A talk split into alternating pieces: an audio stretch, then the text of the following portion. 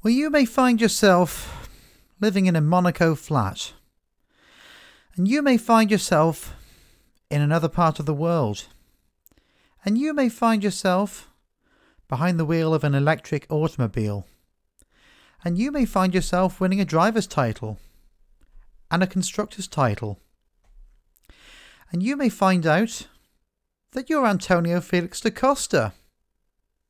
I'm Stuart Garlick from Motion E and what follows was meant to be a freewheeling chat with Saskia Stewart about the fourth Formula E race in Berlin, but turned into a conversation with many strange twists, twists and turns. Welcome along for the ride. This is Berlin Watch.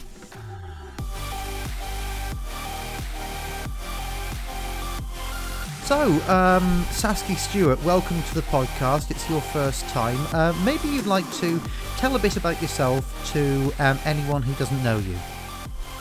Hi, well, yes, I am Saskia Stewart, as my accent does attest. I am very Australian.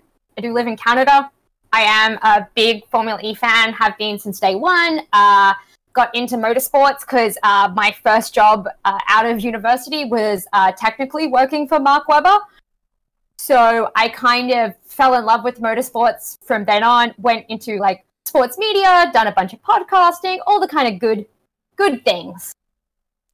Right, um, excellent. And um, be- before we get on to the really serious questions that we've got planned, how did you enjoy the race, and uh, where where were you watching it, and um, through which device, and you know how do you normally consume Formula E? Yeah. Um. So uh, normally, uh, if so, in uh, Canada, uh, TSN is the broadcast network that carries Formula E, and it doesn't always carry the race. It doesn't always carry qualifying. It doesn't always carry it live. It can be a little bit up down. So sometimes I have to pretend that I live in Bulgaria and watch it on YouTube uh, because you know you have to do what you got to do. But luckily, through this whole uh, Berlin stint, They've been carrying everything. They've carried practices, which I haven't got up for because they're at 3 a.m. Uh, but they've carried qualifying, they've carried all the races. So normally it's just, you know, me sitting at my actual computer working, streaming it onto my TV. Uh, this morning it was kind of, I had one uh, device that was playing the Formula One qualifying and the one that had the end of the FE. Or it's, you know, this, and then I had some football on at the same time, has been other days. But uh, the kind of one perk of working from home at the moment has been that I've been able to watch all of these kind of races because they are at about 1 p.m. Um, Toronto time. So that's been like I guess a bit of a perk, but uh, obviously streaming is is how I watch everything. I don't actually know if my apartment has a socket for TV things in it. Um, but today's race I loved. I really enjoyed it. Like I love it when Formula E gets you know crazy, crazy banana, whatever. Everyone drives into everyone. All that stuff happens. But today's race was just a really good race in the sense of being like you got kind of all of the things you wanted in a in a good race in the competition and the overtakes and all of that kind of like stuff without having to be like oh it's because everything imploded you know? So i enjoyed that today and um, I presume that you um, uh, will want to congratulate, as I will, Antonio Felix da Costa, um, who for me is such a deserving champion, partly because he's been in so many rubbish cars in the past. And it's, it's really not very often that someone who suffers from such bad luck in his career actually gets this dose of good luck. And I, I'm actually thinking that maybe the solution is for Formula E to effectively nationalise DS Techeetah so that um, and anyone who has a history of uh, driving in in uh, in uh, below average cars gets a season to challenge for the title alongside Jev. So I'm thinking, you know, maybe we give a chance to Oliver Turvey next season. What do you think? Look, I'm a I'm I'm a big fan of the concepts of spec series in general. I just I am, and I understand of obviously, you know, I watch a lot of F1. I understand the, the attraction of the developing the technology and all of this. But the fact of the matter is, when we watch racing, we fall in love with personalities and drivers and we want them to do well. And they can't all do well because sometimes the cars just suck. Like, if you've been a fan of, I mean, you know, even like um, Felix da Costa for such a long time, you've watched him have to come up through that. And I was trying to think of, of, drivers that I had seen struggle and being able to have that opportunity to come up to get to the top to win. But there really isn't even that in um, if you watch F1, because the most that you'll get really is maybe the kid that's coming out of Toro Rosso and going into a Red Bull. It's not really the same. It's, that's a pathway. But I love this story of the fact that um, they were so bad. And he was talking about the fact that he gets, he remembers that first season and getting lapped by the people that he's now standing up in front of because he beat them. That these champions who had just like not disregarded him, but were just like, our, our car is so much better. We're so much better than you at this right now.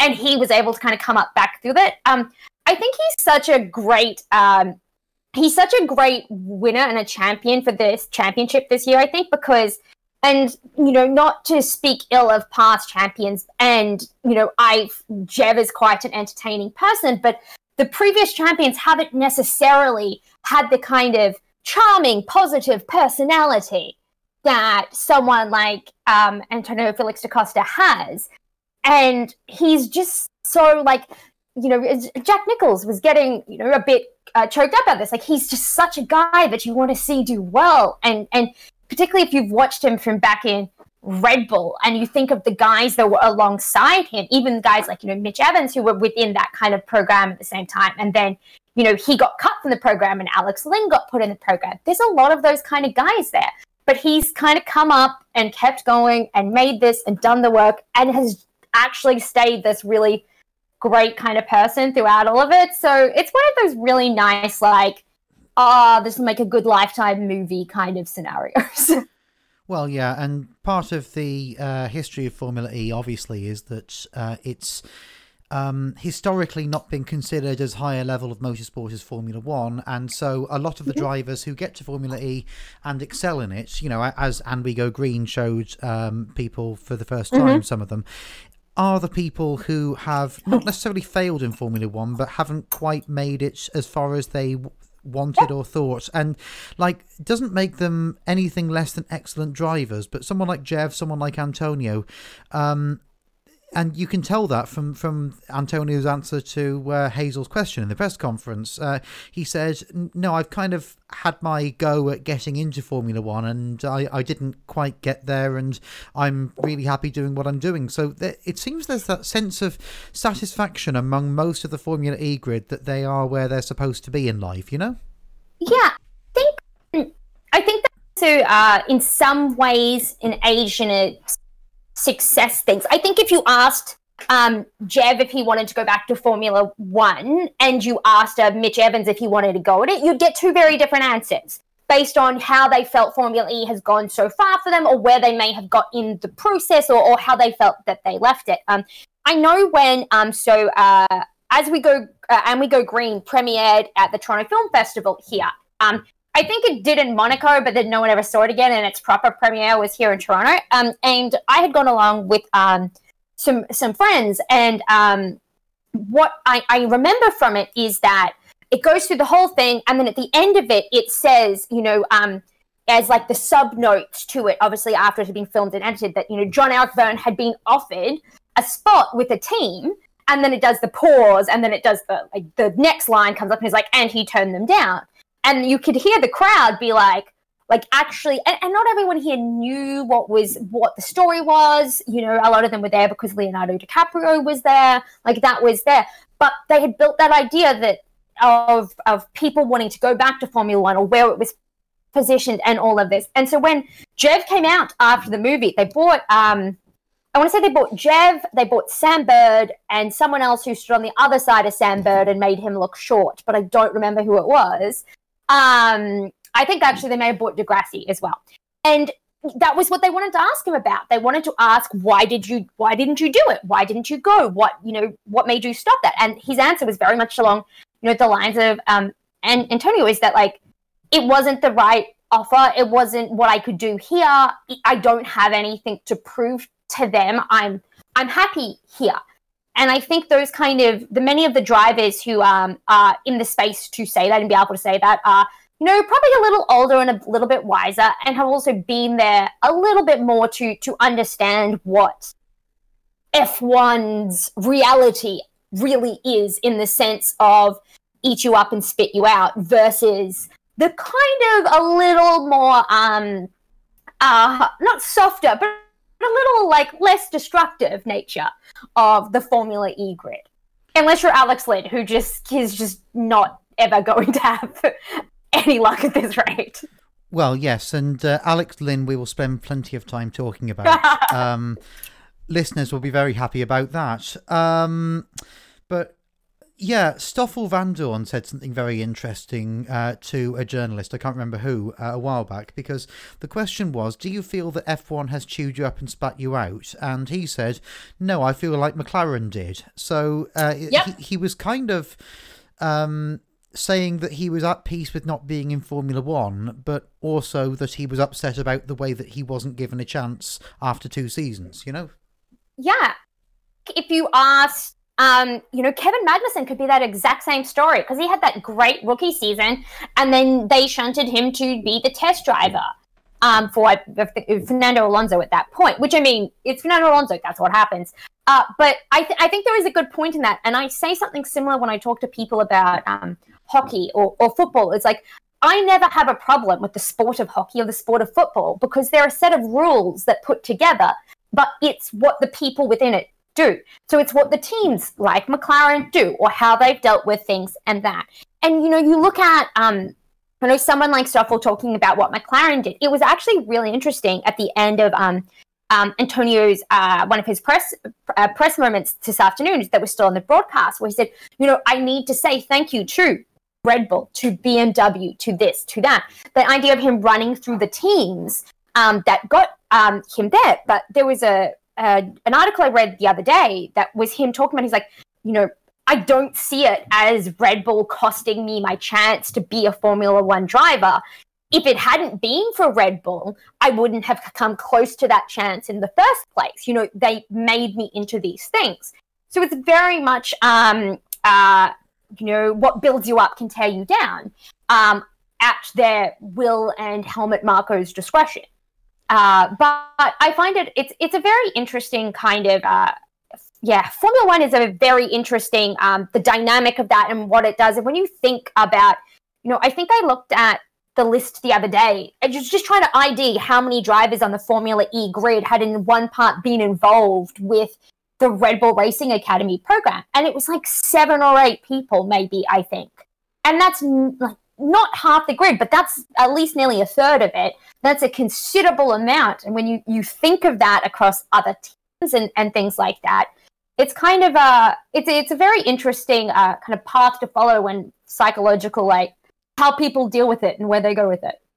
Yeah. And uh, before we continue to talk about the influence of Red Bull on motorsport, I've uh, I've I've just got to uh, bring in a word from the sponsor of tonight's podcast because um, um, probably Saskia, you've had experience with many caffeinated energy drinks, and uh, some have been more satisfying than others. But um, um, have you ever had the opportunity to try Rich Energy? No, I cannot say I have ever seen that here in Toronto. Right, well, hashtag better than Red Bull, and um, uh, we have a case of Rich. En- uh, I'm joking. We're not sponsored by Rich Energy. Don't worry. Yeah, I was like, Rich Energy, I, I'm pretty sure when I last checked, was being legally dissolved by the British courts, maybe? Ah, well, um, th- so uh, what's what's happened is the the embers of Rich Energy were taken over, and they're now sponsoring a motorcycle team. Did they change their logo so they were no longer in breach of copyright law? Uh, yes, yes, uh, but uh, the um, uh, uh, the um, the kind of clincher to that particular story was uh, last season they sponsored a chap called Rick Parfitt Jr.'s car in British GTS, and um, oh, yep, I know that name. Yeah, um, well, his his dad was status quo's Rick Parfitt, so I guess uh, um, he, him, but, but but but he's also a pretty famous guy in, in his own right, I guess. But anyway, so uh, when uh, Rich Energy. Um, um, for various reasons, cut their contract with Rick Parfitt Jr. Uh, the company that was suing Rich Energy, Whyte Bikes, stepped in to sponsor his car. So I thought that was tremendous. Oh, I love that so much. You that PR that is that is someone with a really solid understanding of how to get PR advising them on that decision. Like that I appreciate that from a person who works in marketing perspective. Like that is excellent. Yeah. Um, but uh, just coming back to the influence of Red Bull on motorsport, because this is totally relevant because uh, Je- Jev and uh, Antonio and I think several others on Formula E grid have been through the Red Bull Junior program. Now, yeah. Um, I think it's reasonable to say that if Red Bull did not exist, motorsport would be in a very different shape these days. However, they are such a, I think it's reasonable to say, uh, malign influence on the mental health of many of their drivers. Um, what what to you is the picture that you get of Red Bull and its influence on motorsport in bringing through so many drivers and financing people who wouldn't have been financed? I mean, would that cream have risen to the top without Red Bull, um, um, or have they, on balance, been a positive influence to sports such as Formula E in actually bringing these drivers as far as they have? I think I problems not necessarily stemmed from the fact that um, they were or weren't bringing people through. Is it's the fact that for such a long time they were the only real like big strong academy program in that way, and they had so many people. The amount of people that they put into those programs just didn't really always represent what they could conceivably offer a future for. And obviously, it's the same in you know uh, football academies. You're obviously bringing more people than you're going to um, put forward. But within racing, with the, the nature of such a limited seats and that, um, I think some of them are very, uh, you know, just thinking of like who else is on like. Neel Jani was in the academy at one point. Um, Alex Lynn was in the academy at one point. Mitch Evans was in the academy at one point. Um, I didn't know that. Um, how long was Mitch Evans in the Red Bull Academy for? I think Mitch Evans was there for like a year. Oh. Um, and that's the thing; it doesn't always seem like he was, but then there's photos of like the academy drivers for that year, and he's in the photo. So he was kind of there in the sense that at that time, Mark Webber was an active Formula One driver and also Mitch Evans' manager. Ah. And he had just come out of winning. I, I think it was. I'm not sure if it was before he won GP3 or the season after, or kind of somewhere in that um, kind of bracket. I think it may have been the GP3 season. But, um, you know, and even things like, um, so uh, Alex Lynn was one of the, the academy drivers and he won GP3 and dropped out of the program because he went and signed with, I believe it was Lotus Renault at the time or something like that because he was just like, this, this is not, I'm never going to get the this drive, like I could go and win GP2 and it's still not going to make a difference because Pierre Gasly and Carlos Sainz are behind me here. It's just not really, you know, worth it. Um, I think it's it's going to be interesting because um, we see now that Red Bull has really pulled back on the number of people in their academy, in part because people don't want to be a, a Red Bull Academy driver nowadays in the same way um, because it does still involve bringing some money. Uh, maybe not as much as it would be having to fund certain things and that. It's very depends where you are, depends what you need to bring. But um, at the same time, you know, they've seen what's happened to other drivers. They look at, you know, what happened to Daniil Kvyat. They look at what happened to Pierre Gasly. They looked at, you know, the years Jev did and left and, and how things are contingent on other things and the fact that Max Verstappen is probably not going anywhere too fast and and and all of that kind of stuff. And so you have people pulling away and you find a point where last year they had to turn back around to alex albon and say hey you've been gone for a year or two out of our program but we actually need you back because you do hold you know a super license and we don't you know brendan hartley we don't have any other options. You're the only person tangentially related to us that has a super license you can kind of see the swing and roundabout of the program. But on the other hand, you're watching Ferrari now trying to build their own program. And I think in F2 at the moment, three of the five or four of the top five F2 drivers are all within the Ferrari Academy program, which means they're going to have Antonio Giovinazzi and three to four other people with a super license for the 2021 season and one seat to pick to put them in. And so it's such a academies seem to be such an imperfect art. It's practically impossible. But I think Red Bull's way of handling things in the past, from a you know psychological perspective, hasn't seemed that great. But at the same time, um, our largest understanding of that comes from Jean Eric Vergne. And, you know, Jean Eric Vergne is an interesting character on the best of days. So, you know, you have him and then you have Felix da Costa, who's okay with some of it. It's, it's a very interesting scenario. Yeah. And um, I actually, yeah, th- th- this is an interesting aside, actually, because um, I can understand why Formula One teams such as Ferrari and well Renault is is uh, even more pertinent. Oh, yep. have, have driver academies, but philosophically, they're a, they're a little bit pointless because okay, if, if you take the example of um, Callum the Renault Driver Academy, the Well- most useless thing in the world once So- you sign Fernando Alonso. Absolutely, but if you take the example of Callum Ilott, uh, the Ferrari junior driver, now he he's been a good uh, for, Formula Two driver ever since he got to Formula Two. Um, he, he's um, he's great in interviews, uh, thoroughly nice chap. Um, um, w- um, looks good in a Ferrari blazer, and you know is incredibly fast Everyone looks good in a Ferrari blazer. I'm just going to sure. say that. for sure.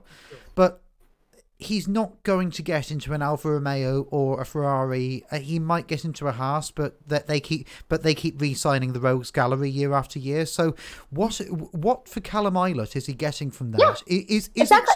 it is is it to signal boost him so that he can get a Formula E or good WEC seat in the future? interesting thing to that too is you think of the the last person that kind of graduated out of Ferrari that wasn't Charles Leclerc. To be fair, Charles Leclerc had been with Ferrari. He won F2. He went into Alfa. He went into Ferrari. It's kind of like the dream narrative. But you have Antonio Giovinazzi.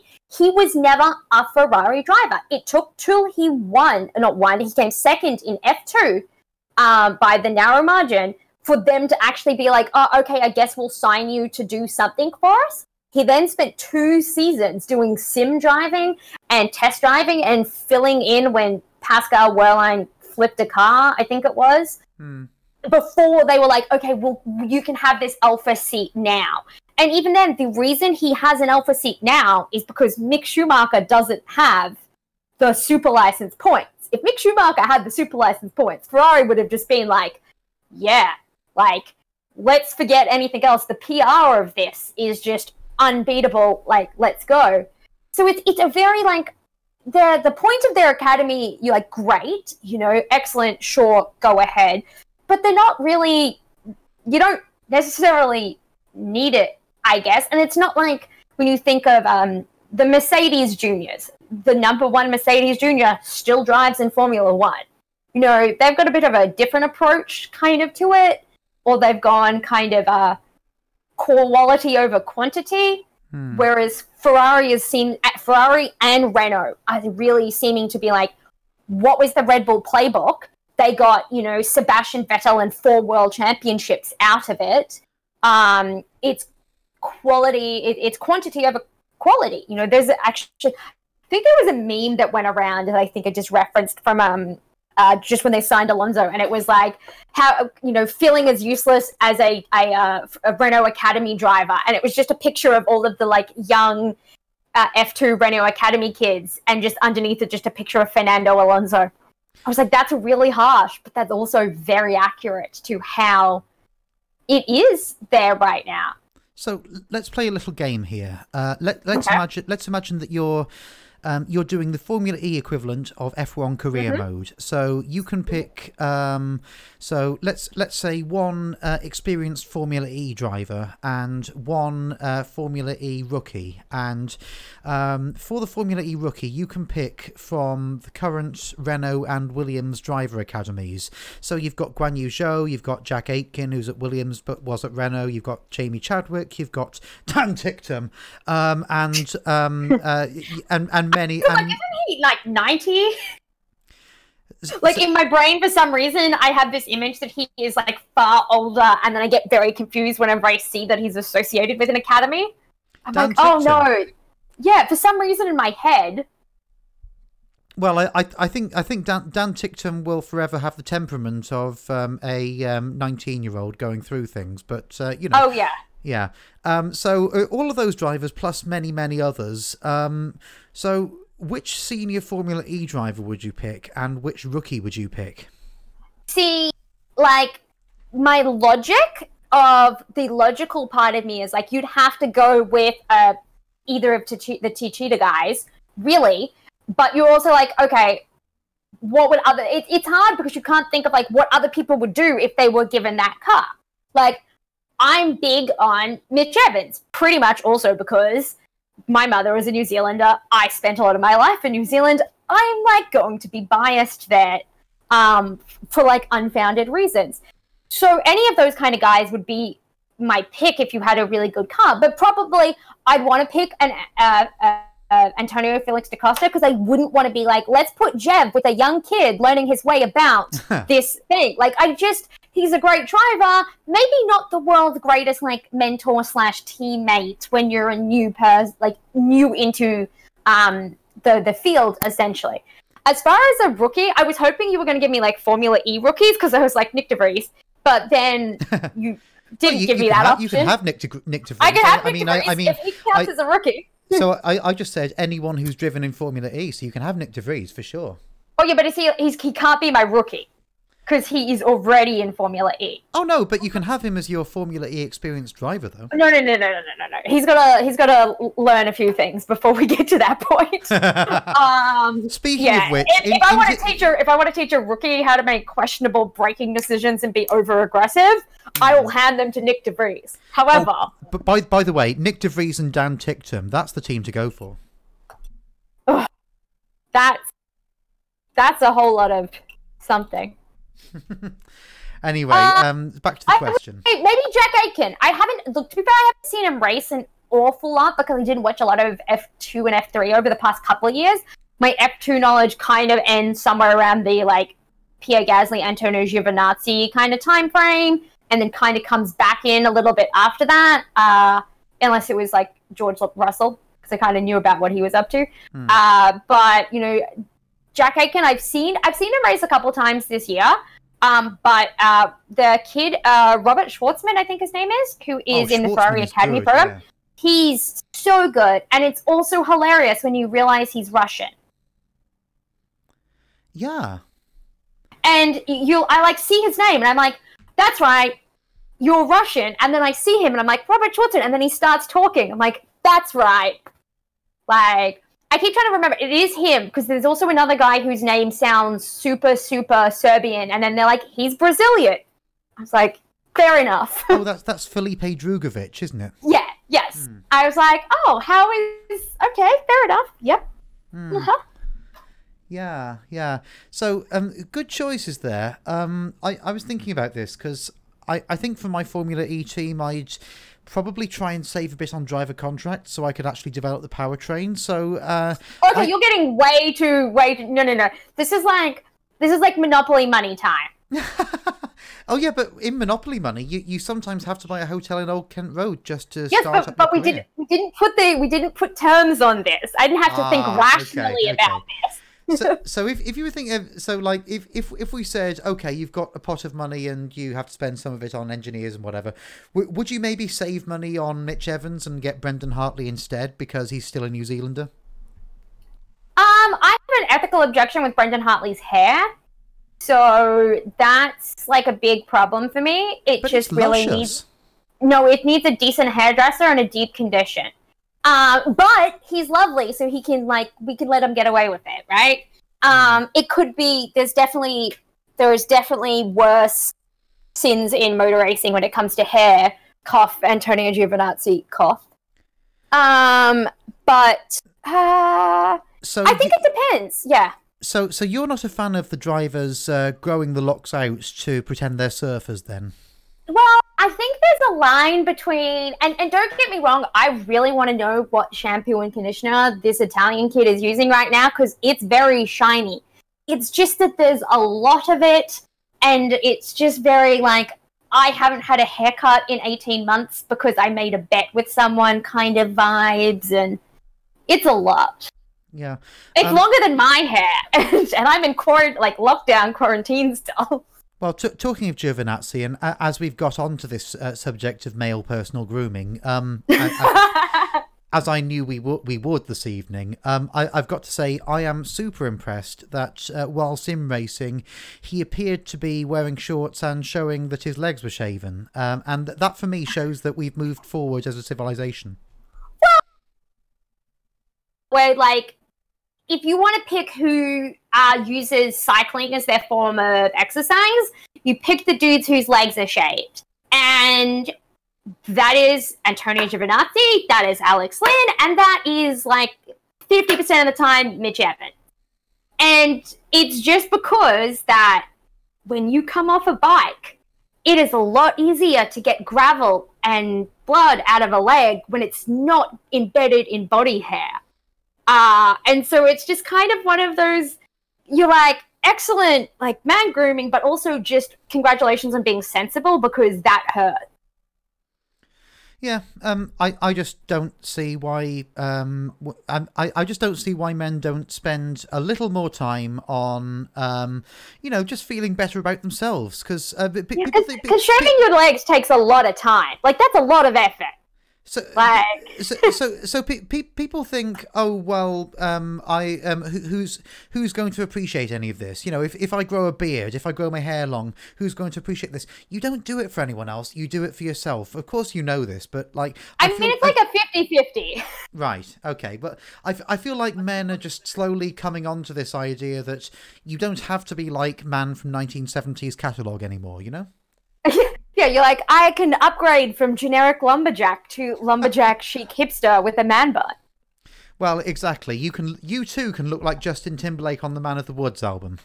But that being said, like, look, if the whole world universally universally agreed, regardless of gender, that shaving legs was stupid, I'd be all over that idea because it takes too much freaking time.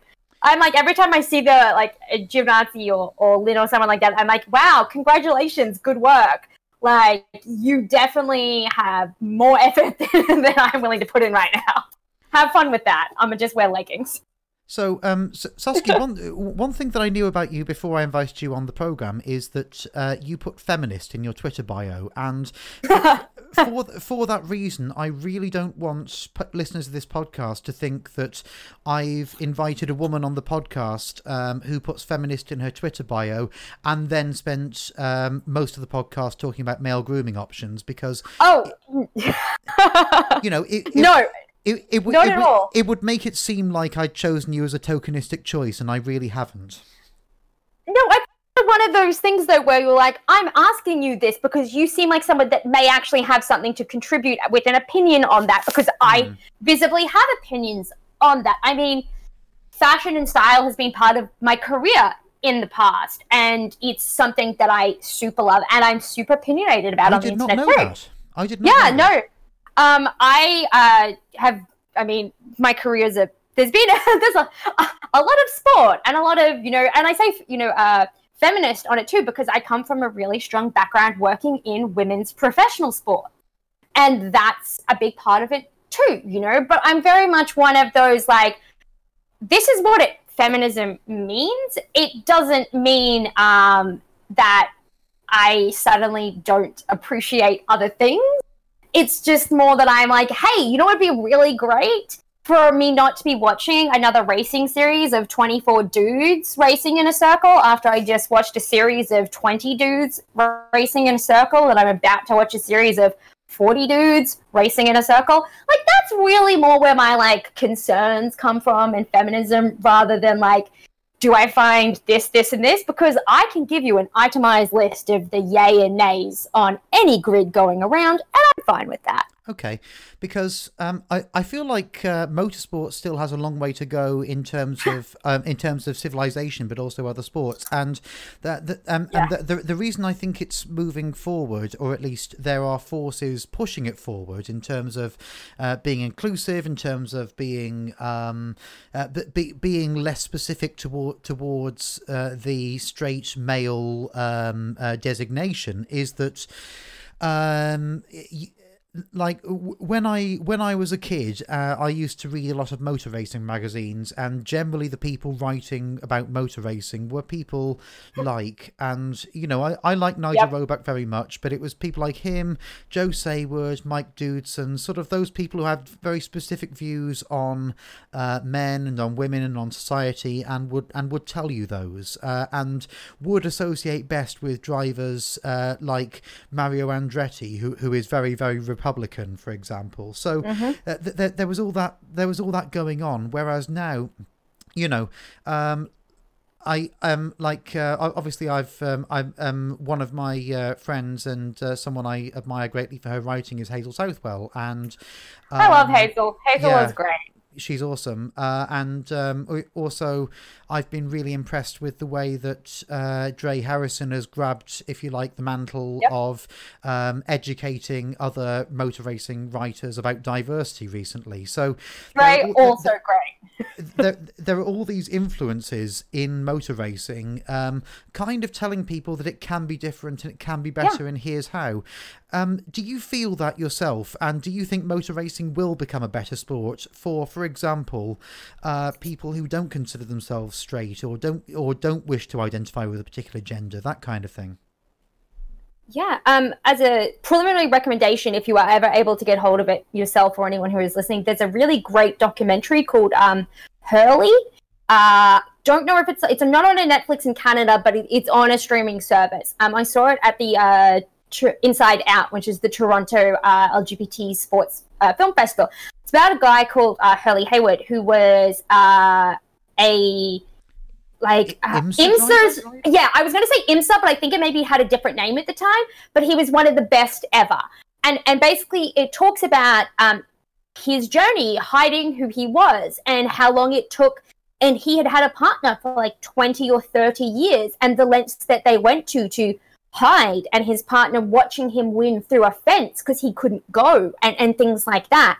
Um, and I was really lucky, you know, when you get to go to a lot of these these festival things that we would have, that they people would come and speak, and he came in at the end, and and he'd be in his 80s, and he spoke about what it meant for him to be able to tell this story, and he was going the next week to an IMSA race to be the grand marshal, and everybody knew the story now, and and how that changed his experience and changed these things, and um, it was a deeply moving thing to watch, just because you think of like 10 years earlier this this might not have been made. Um i think in uh racing like in every sport um less so in women's sport because many of these battlefronts were never battlefronts for women's sport. They were just another day at the office. Um there was different battlefronts but um a lot of them are uh you know we lgbt community is, is not um, an outlier necessarily that we uh, think of in that way. It's just kind of part of our of our community in that sense. Um, but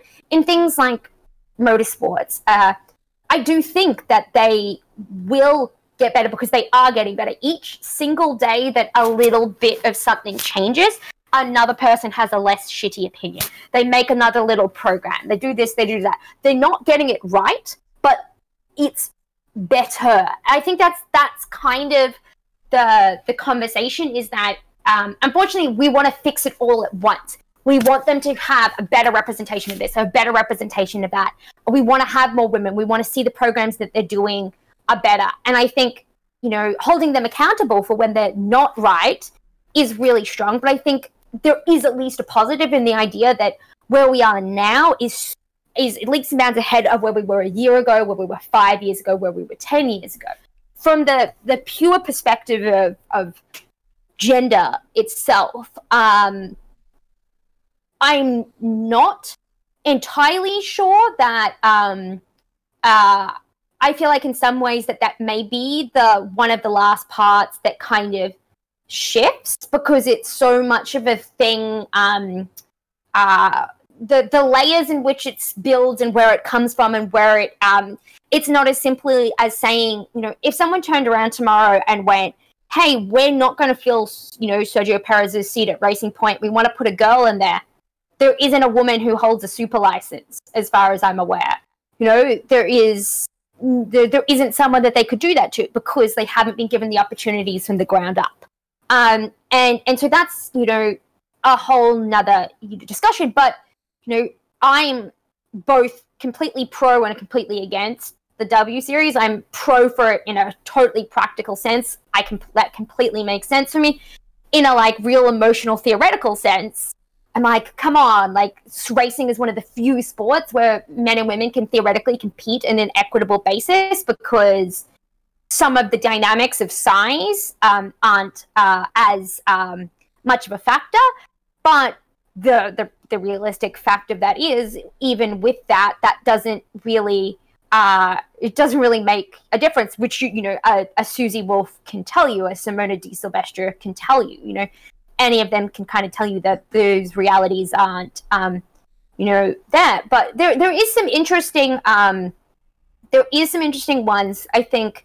Uh, and they, they, they are getting better because they've at least realized it's something that they need to do. Unfortunately, um, their execution of some of them is still going to need people like us or other people to be like, hey, that's there's some flaws here. You know, the uh, the Ferrari uh, thing, I guess, that they're doing, where um, they're I can't remember the exact details at the beginning of it, but basically the idea of it is um, they want to get uh, down to like two two female drivers into their Ferrari academy, and they will have an opportunity to get a F two or F three seat or a Formula Renault for like it was something along those lines.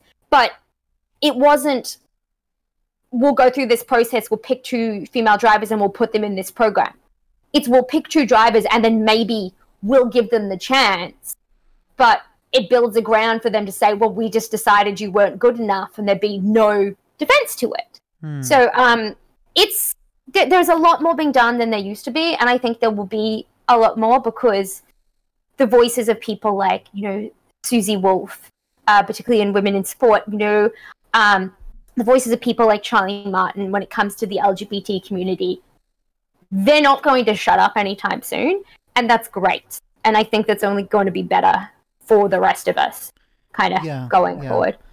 Um, Charlie Martin and Simona de Silvestro have both been on this podcast, by the way. So if anyone is interested in listening I've, back, I've never had the joy of interviewing uh, Simona. I did get the chance to speak to Charlie once, and just was such a fascinating, fascinating interview. Oh, she is, and um, uh, the the um, the uh, lengths that she went to to uh, try and raise the sponsorship to race in the Michelin Le Mans Cup last season was, um, I think, inspirational to anyone who's ever tried to crowdsource anything, uh, yeah. and anyone who's ever yeah. tried to get their own project off the ground. Yeah, Yep. I ran, I ran uh, half of a professional women's sporting league for two seasons. I know all about that kind of sponsorship money fun. Like, can we do this? I'm like, no. Does anyone got any money? nope. Well, how much um, is the budget? Nothing maybe uh, in the off season we ought to have a podcast about motorsport sponsorship because I, I know uh, uh, Jess Shanahan of of uh, Racing Mentor yep. is very keen to come on at some point. So maybe we could do a round table about that. I can talk about sports sponsorships and sports social media and sports PR until the cows come home. Well, so it, um, thankfully that... I don't have to anymore, but yes, I can. Well, so, so, in that case, obviously you're an avid consumer of Twitter like I am. I, I, I sometimes oh, think I, I, I, I, I, I, I, sometimes feel like I think in TweetDeck these days. Um, so... Honestly, I don't even have Twitter on my phone. Oh, anymore. really? Okay. All yeah, right. yeah. It, it, I, I made the decision that I was like, I'm going to be a bit more cognizant of like how I'm using this because um because I use it professionally um, and I spend so much time in it between you know the hours of eight till six in a day. Um, I like tried to make the choice to be like adult during lockdown to be like maybe just something else. So it's been an interesting exercise because it's definitely still in my uh, Chrome browser on my phone. It just doesn't have an app. right. But which Formula E teams and drivers do you feel have done something clever with social media?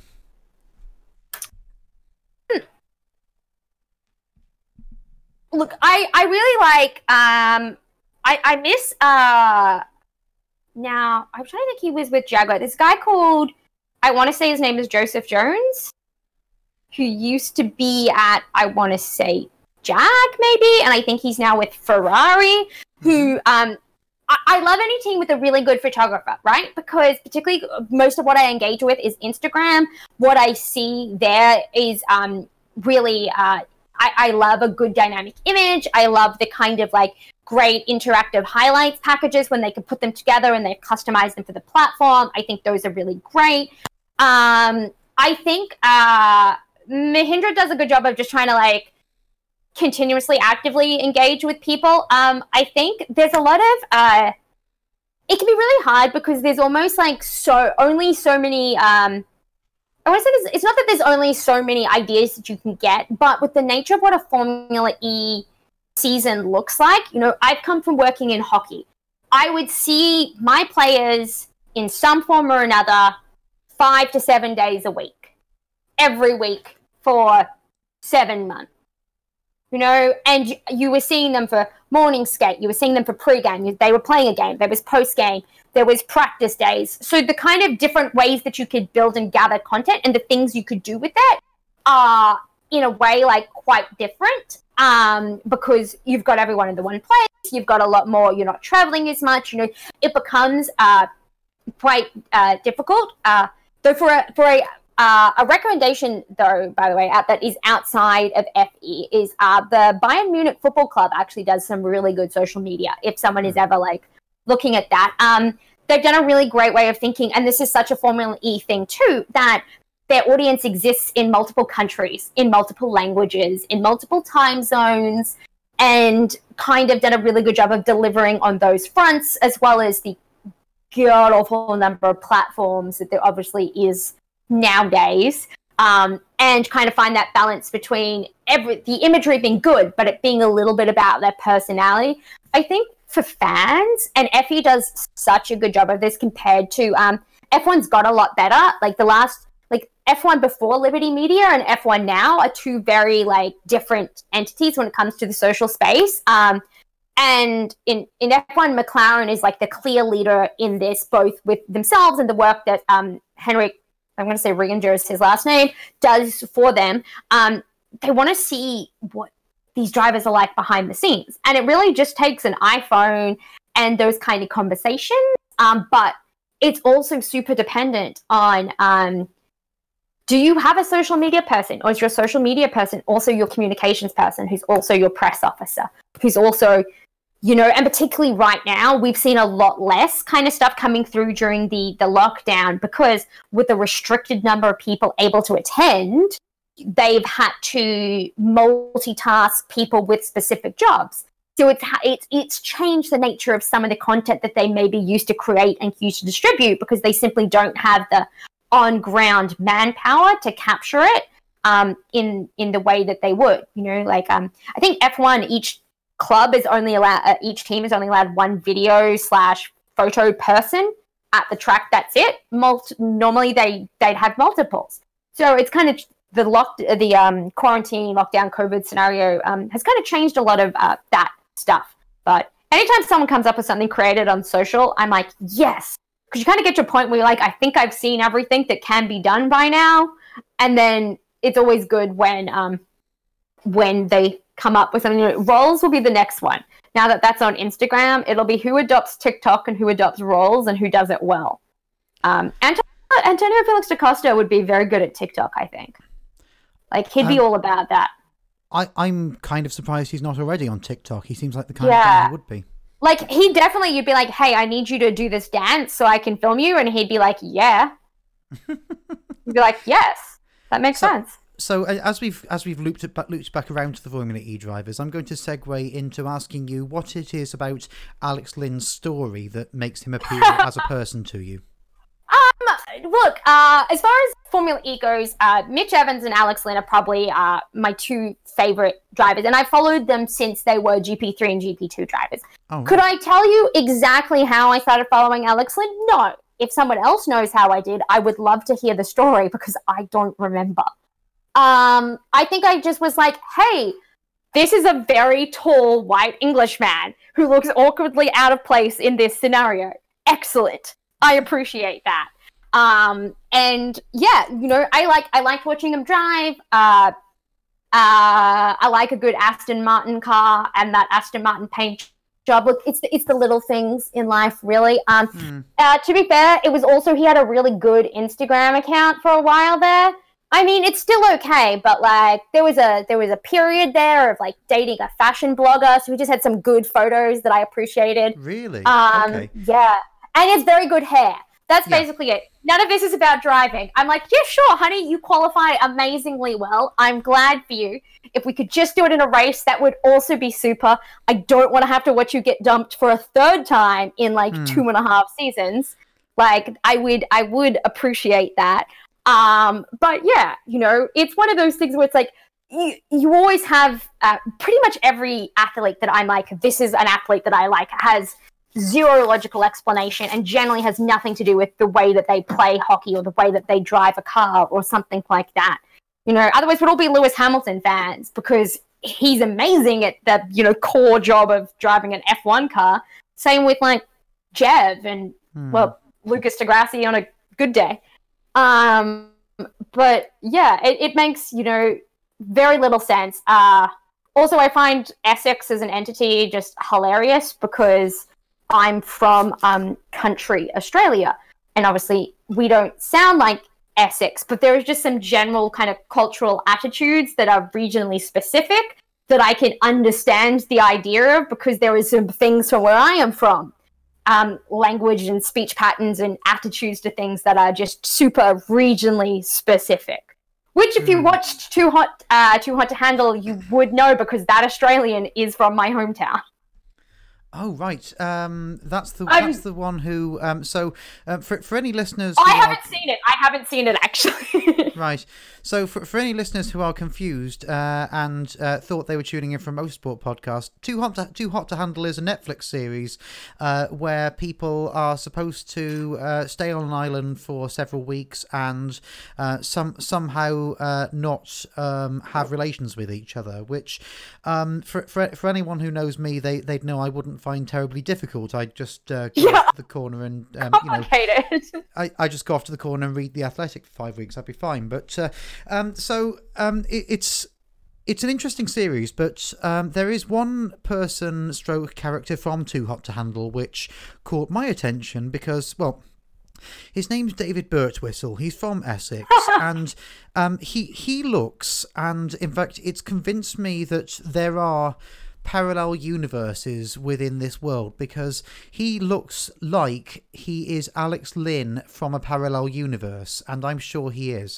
It makes me believe that there's really only like four variations of Essex, and that you have to fit into one of these four variations.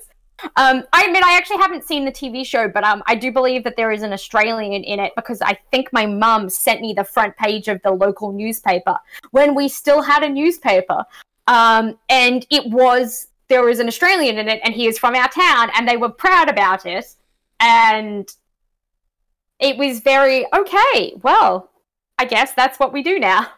Watching these drivers and being at several degrees of remove from them um, does make you think, well, what would they be like in a slightly different working environment? So, for example, um, I I see Jean Eric. Someone is always a, someone is always a barista. Exactly. So I see Jean Eric Vergne as a racing driver, and uh, I hear him speak, and I think uh, existential French novelist, stroke miserablest filmmaker. Um, Yeah, And, yeah. um, Very I- bad psychotherapist. yes, yes. Um, I see Antonio Felix da Costa, and I think uh, Portuguese tennis academy coach. He'd also be like the world's greatest like primary school PE teacher because he'd just be like so excited about everything, but also wouldn't get mad at the fact that all of these six year olds are useless. Yes, absolutely. Um, which which Formula E driver is most likely to be a good substitute history teacher? Do you think? Alex Sims. Oh yes, definitely. I didn't even have to pause on that one. yeah, My um, brain just went, which is the one with the glasses? That one. the, the the thing that is interesting about Alex Sims is in his mannerisms and the way he speaks on the radio and the way he's interviewed. Um, he just seems so removed from uh, how racing drivers are quote unquote expected to be. He he doesn't he, he doesn't engage that much on social media except on things he was already interested in. Uh, he's he, he's he's never going to pull a TikTok prank on his teammate. Um, he's that he He's- he knows that and he's fine with that and he's comfortable with that and that's just who he is. yeah he's he's just a really nice guy who likes his barn and likes his BMW i3 and runs a charity and I think Look, that's lovely. I would like a barn. like Well, yes, yes. I live in a basement, so if I had a barn, I'd be all about that life too. Hey, listen, it's 2020. We all live in basements these days. Um, yes, yes, but it is an actual basement. Oh, okay, okay, but uh, no, I I mean he um he, he chooses to live in I think a converted barn in Surrey rather than going to Monaco or something. So there's something to be said for that. Yeah, I think um I think that's it's also one of those things where like, okay, where's I, I I'm always interested in in knowing what is the line um uh, just from a monetary sense, where it's more economical to go to Monaco once you equate in less tax, but these more expensive, and what that looks like versus because obviously we think about Formula One drivers, we know they're making a reasonable ish amount, um, and by that I mean like generally bare minimum four to five hundred thousand and up. I'm just thinking of who the like bottom of the tier is, and I'm like, it's Antonio Giovinazzi. Um, and and that, but like what that line is uh, for the rest of them, I always find very um very uh, interesting. Like Mitch Evans is living in Monaco, but I'm like, okay, you know, you got Brendan Hartley is in Monaco, Stoffel's in Monaco. Uh, what's that kind of uh balance? But yeah, I always find that very interesting. It was one of those funny things at the start of the season. Um, we'd obviously kind of expected that it was just going to be, you know, Alex. We'd assumed it was that, you know, various different people had said to me, um, journalist people on that, that this is what was happening. And I was like, cool, I believe you. Excellent. And then it got like seven days out and six days out. And then the same person came back and was like, actually, I think there might be there might be a problem. And then it was like, someone has spotted James Calado testing a Jaguar in here. And I was like, I have a feeling that this is not going to go how I want this to go. And I think what had also happened is, uh, for me, is that I forgot that they were doing the announcements. I'd accepted it was happening, forgotten, gone to bed because it was at about three in the morning our time, woken up, picked up my phone, and then got mad about it again. Like I didn't know that it was already happening. Um, made my peace at it, and then the season just was it just really didn't go in his favor. Um, Hmm. and uh, and it was also you know we weren't I wasn't sure. I was like, oh, I don't know how long this deal is or what's happening. And obviously, we know now that you know you have you know uh, Sam Bird coming in and this and that, and you have you know he's going back to WEC and all of that. But it was one of those things where, as it was progressing, I kind of was just like, yeah, like they're there, honey, you'll get to the end of this. It's okay, and then you know you can you can leave the Matrix now and go back to the regular world of that being said my favorite moment of the whole like james calado to jaguar scenario was um and it wasn't le mans but it because that didn't happen. Um it was one of the other four or six hours earlier this year i can't quite remember uh where it was. And it was uh it was uh he was in the ferrari and alex lynn was in the aston martin and it just got a little too personal um Hmm. in the middle of this WEC race and it basically is like these two in their um you know GT Pro cars Hmm. like sides like side driving into each other around this track trying to like like half shove each other off but not Oh shove each other really? off and be like and it was like it was it was it was good it was really good racing right like it was really really good racing but it was also that part where you were like this is like you know that there's just a little bit more of a personal like I need to beat this other person going both ways in this specific situation. I think they were only on the track at the same time, maybe like once or twice. And I think in the end, Calado did come out ahead, obviously being the far more experienced um, WEC, you know, sports car driver. But it was still very like, well, this is funny and it's Jaguar's fault and no one is going to win here. Like, this is not good for anybody. Uh, but it'll be interesting. I'm super interested to see from that perspective what um, that team looks like with Sam Bird next year. I like, I rate Sam Bird a lot. I just think he's I, seems like a really good human being in general. Uh, but it'll also be interesting to see what it looks like when you have Kim and Mitch Evans in a team because maybe obviously Jaguar is not running a Techeetah, but you have two guys who see themselves as the number one, the mm. undisputed number one, and like it's you know they're not Jean-Eric Vergne levels of you know, but they're not exactly unegotistical either of them. So no. it will be interesting. It'll be good, but it'll be interesting. The, the, the reason I have reservations about Sam Bird to Jaguar is, is not because I don't think Sam Bird is a great driver because I do. I mean he's he he's he's been he's been in that top tier of Formula E drivers since the start. It's because Okay, uh, when when you have an individual who's been very strongly associated with a particular working environment and with a particular team in sports, and has um, has gone through the thick and thin with that particular organisation, it's very rare that they can step out of that and go into a completely different way of working and yep. prosper even more. The examples I'd give would be. Um, Anton uh, Anton Antoine Griezmann, sorry, to Barcelona. Oh yeah, because that's going so well for him.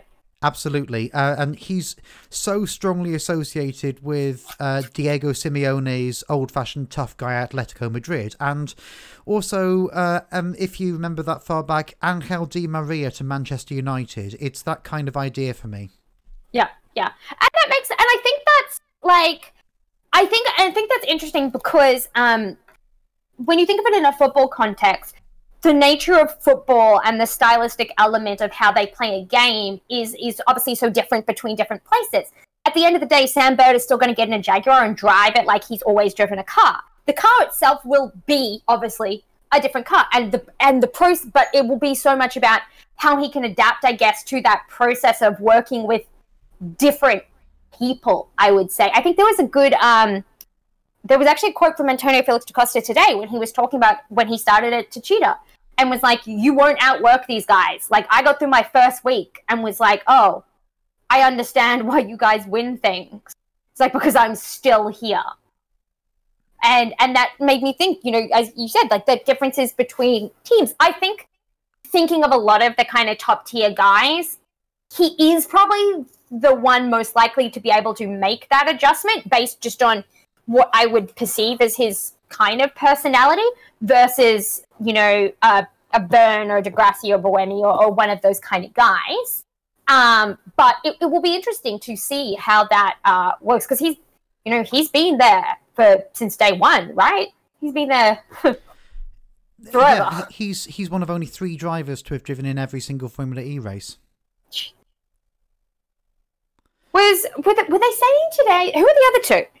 Uh, the the other two were um, Lucas di Grassi and Daniel Abt. My, my, history with Daniel Abt is only uh, one interview, and uh, he he came across um, as so much more engaging on non motorsport related topics than any yeah. of the other drivers because. Yeah. Um, I, I think genuinely he has a field of vision which is much wider than the other drivers. That's my opinion. I think that's what um I think that's something that you also see in like um Lewis Hamilton what he can engage with you on as far as the scope of topics to talk about outside of racing and what he has those interests in is so broad and there's such depth there. Um in, in in hockey i always i always kind of explain it as the differentiation between someone who is a hockey player and someone who plays hockey like there's that kind of self-identification there about what they determine is the essence of them and it's whether it's something that is them or a thing that they do and that kind of changes what their kind of viewpoint of the world and the other things in it at the same time.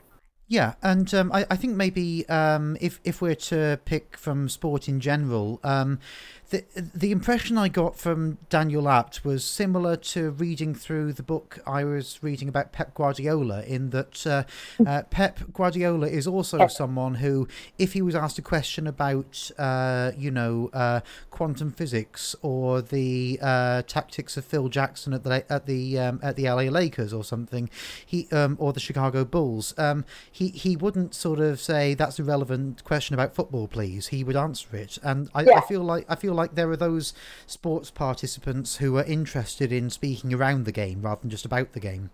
No, no, I I agree with you there. There's definitely you know hockey here. It's so known for um these real kind of like one note cliched. We got pucks in deep. There's multiple ways to win a game. There's only one way to win a game: score more goals than the other team. It's the only way. Like all of the, these kind of like very stoic cliches. This is what they talk about, and then teams reinforce that. They trying so hard to keep the message for the fans on about the players and them playing the game and this and that that particularly when social media has come in and tried to broaden that a little bit it's there's been that pushback but the actual culture of the sport as it's built these people up they haven't expanded their knowledge they haven't been exposed to these things they haven't been um, taught that curiousness for things beyond this because it didn't necessarily serve their interest in that way. Um, and I think that sport in general really um, suffers, I guess, or, or loses out in the sense that uh, it's uh, it's not exposed to a broader picture, and that kind of can show with the attitudes and the ways they like. The NHL is absolutely mangling their uh, response to Black Lives Matter, absolutely mangling in part because the demographic of the people that are in charge of it doesn't align necessarily with people who sh- could be in charge of it, but also because they're not necessarily as uh, a playing body exposed to a lot of these alternate information or education or viewpoints or, or various things. And I think um, I think that's universal across a lot of sports, um, and it, it is sad. But you know, guys like Lewis and as you said, you know Daniel Abt, who can kind of bring even a little more, even if it's not serious stuff, to a table is always it makes interviewing them a little more interesting.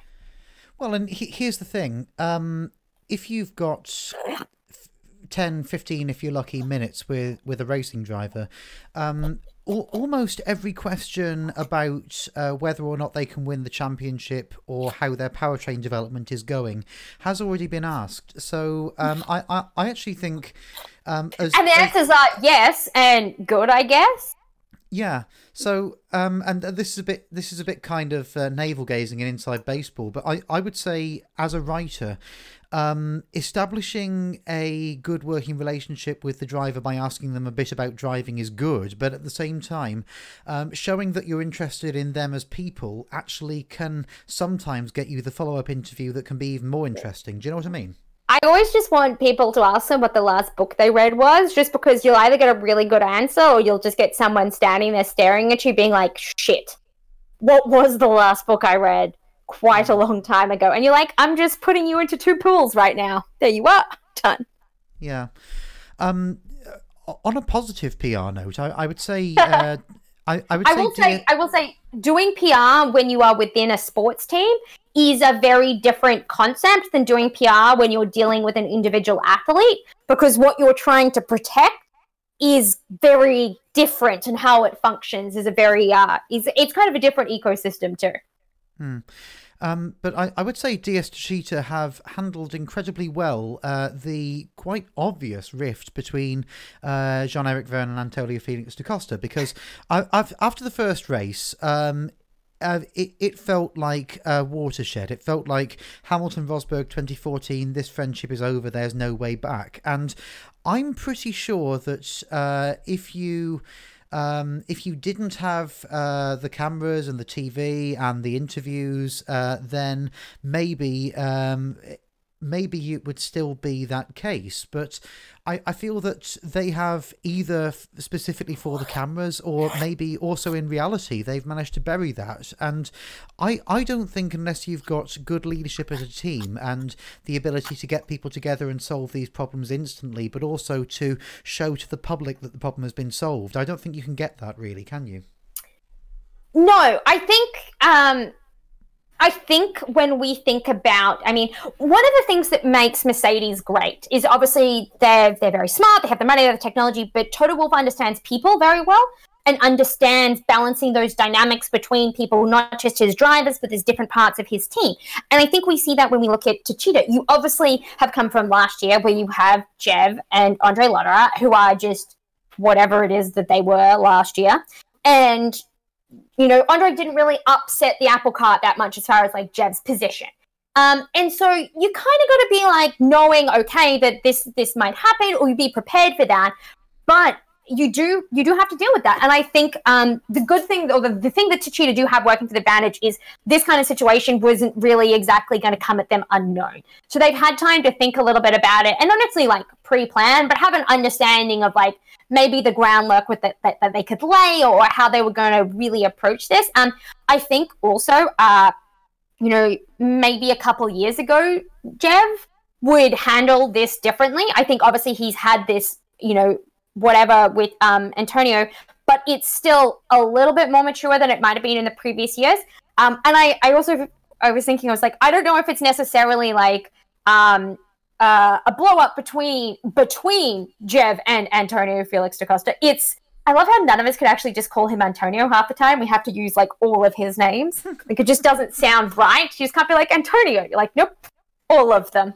Uh, I think it's more like this blow up of Jev in the direction of Antonio Felix da Costa, or because of Antonio Felix da Costa. Because, because I mean, he's obviously a pretty easygoing guy, and he's winning. Like he's not really concerned that Jev's mad because he's not winning. He's like, okay, like this is how it happens. Whereas obviously, you're trying to balance that part where Jev is uh, not not getting what he wants in this and that. And I also think the kind of resolution that they appear to have come to today, or the kind of attitude today, very much comes from the fact that there was a point where this was just a done deal.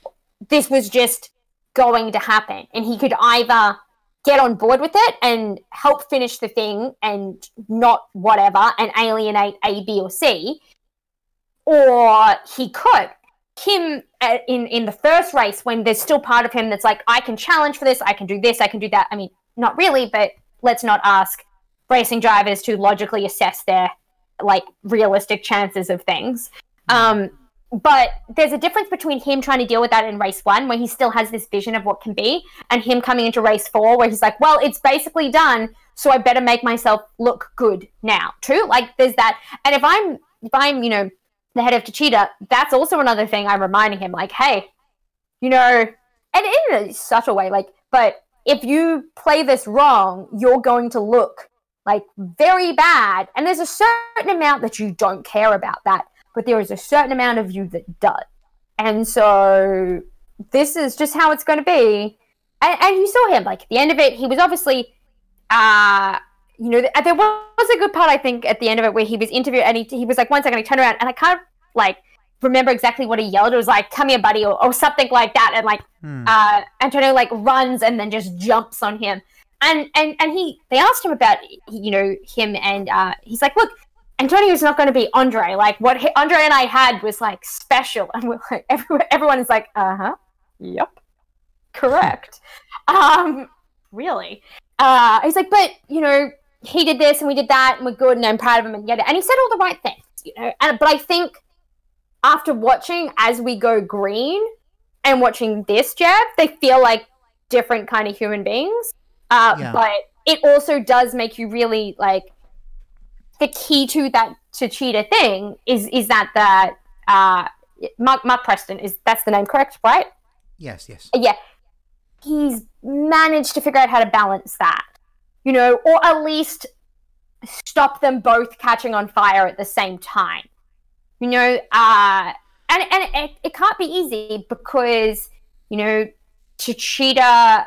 It's taken him a long time, and but he's also you know, or Jev's been there a long time, but also you know, he's known Antonio since his first days in in racing, um, mm. in Formula E. So he's done a really good job. Um, it'll be it'll be interesting to see like the next two races, simply because they've won everything. It's basically just like let's you know set it on fire, do whatever, let's go. Um, and so to see what happens at that point, I mean, part of me does want them to drive into each other, so we just get like a Red Bull Mercedes kind of moment or some like multi 21 action, but I don't know if the if the broadcast booth could handle that without actually just bursting a blood vessel in in their neck maybe.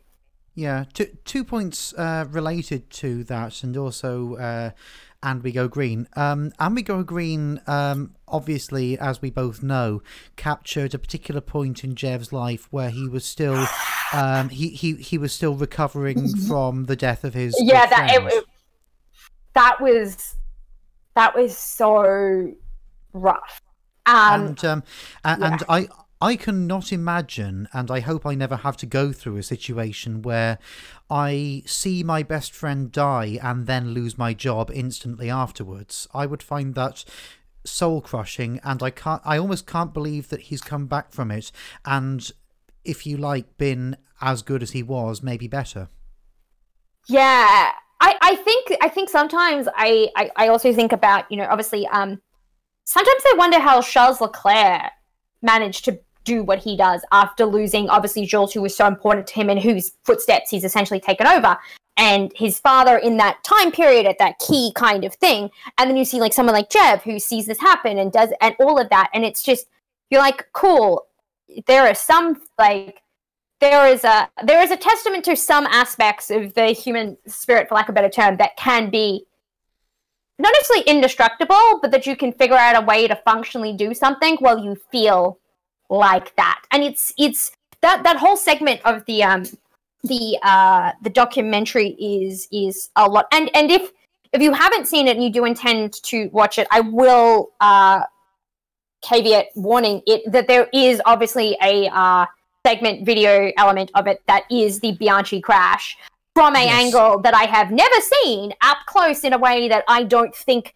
you want to see. And unfortunately, um, I saw it in a cinema, Hmm. um, unprepared, and it was it was a lot. Um, it's it's Yeah. probably it's probably a little less on um, TV.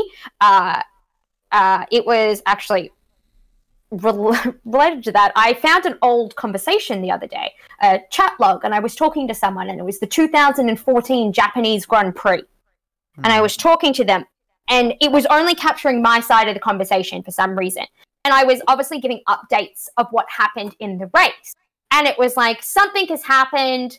Sutil has binned it, and then the next one was like, "Oh, there goes Bianchi as well." And then six seconds later, my computer logs off, and I saw it the other day and was like, "Wow, that seems just." I was like, "Yeah, that's like I hadn't seen it since then. I hadn't remembered that." And I was like, "Oh," and it brought me back to watching, you know, um, uh, and we go green, and that, that Hmm. conversation, and and Jev handled that conversation really well.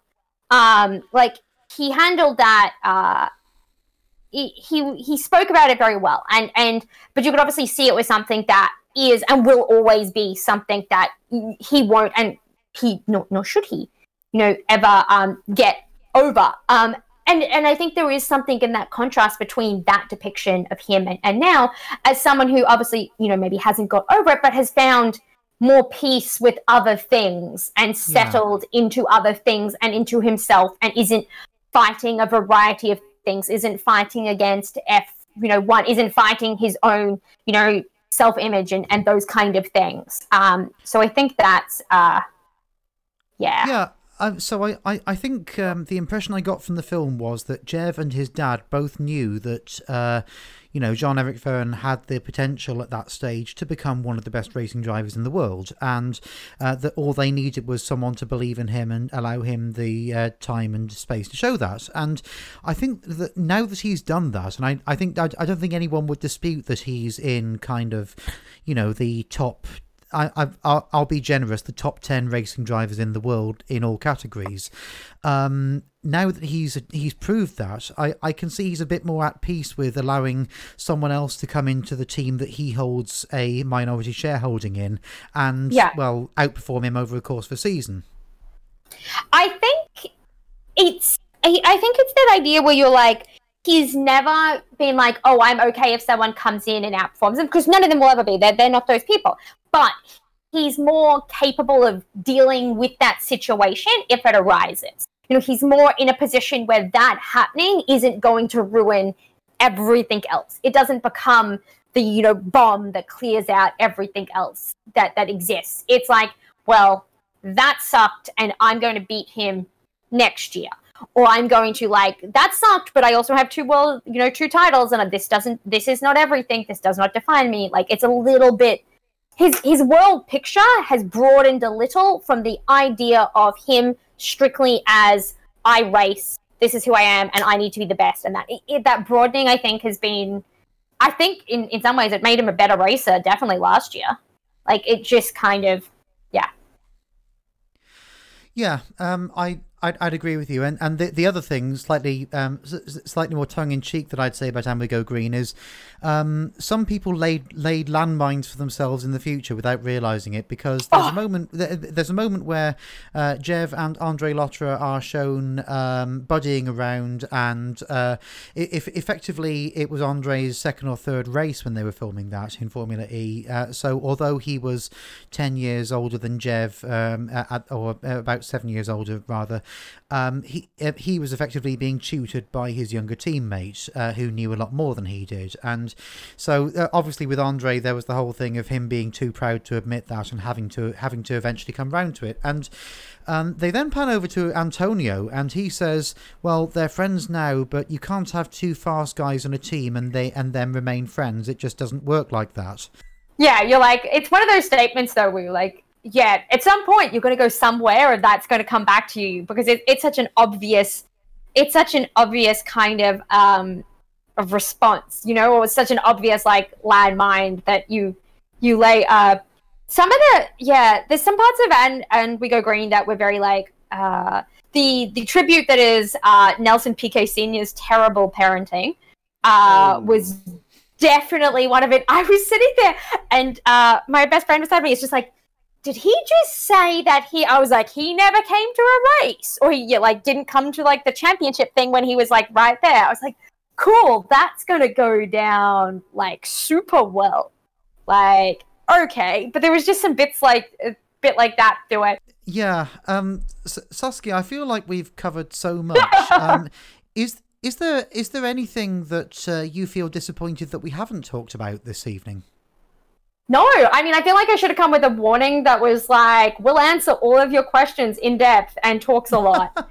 uh, oh. Which makes me both a good and awful podcast guest. Um, oh, d- no, d- don't worry, because uh, actually it makes me think of. Um, uh, the um, the uh, motorsport artist Haley Mukahi who came on, and she was absolutely fantastic. But um, uh, she she very similarly to you didn't require much hard work from me because uh, she had so many ideas that um, that a- actually the show was much more interesting than I intended it to be, and went on for much longer as well. So I I'm, ha- I'm it, it, it's it's a happy accident when that happens. I had to learn when I when I was doing that that show that I was like, your job is to ask the questions and then shut up. And so I would just sit there and be like, uh huh, yep, and just being like, you're just you're asking the questions. Like, well, I got to an interview an astronaut at one point, and I just was like, okay, that you just you just got to keep it on track. Okay, just keep it on track. Let's let's do well, this right. That's that that's one reason why uh, now you've mentioned Nikki Shields has a podcast. I'm going to go and find it because um, yes! I'm, I'm I'm intrigued to know what she's like as a person because uh, when she speaks to the drivers, she seems to have so much more that she would like to say, but uh, they're short interviews, so she can't. I think she's uh, personally. I'm a big fan because she wears sneakers all the time. Hmm. Like, and I I am like yes because trying to run around anywhere in heels or flats is just a nightmare. And you're like, I need to look cute, but also this is practical. And I just every time I'm like, yes, that's right. You wear those sneakers with that dress and that jumpsuit. I'm all about this. Like that's what I noticed. I'm I, I noticed the like solid yellow fashion theme she's got going on at the moment. It's very good.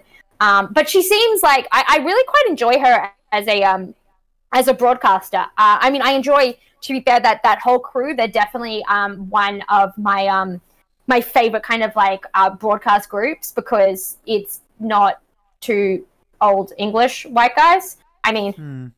50 50. Depends where we draw like several of those distinctions.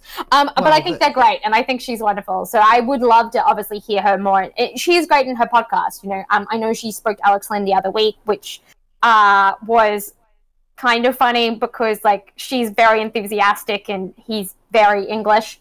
Um, and so there was some interesting kind of uh, stuff from that. That we did get asked whether he preferred Beyonce or Dolly Parton as part of something, and I don't know if he actually really knew who Dolly Parton was. So yeah, but it's a good it's a good listen. It's a good listen.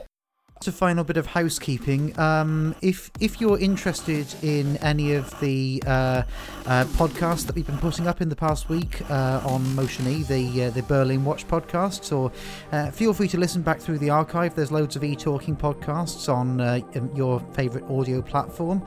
Um, also, you can go to motione.org and there's plenty of written content, and you can also access the podcast through that. And if that's not enough, we have a Patreon, or I have a Patreon, so go to patreon.com forward slash motioneorg, uh, all one word, and um, for as little as $1 a month, or I believe your favourite currency, because they've uh, changed it now so you can also do it in pounds and euros. You can uh, find a weekly newsletter and um, interviews, uh, full audio, as uh, pretty much as soon as they're done. So uh, there's all that great stuff, and um, there'll be more Berlin Watch on Wednesday when Aurora Del Ali is back on. Um, so looking forward to that.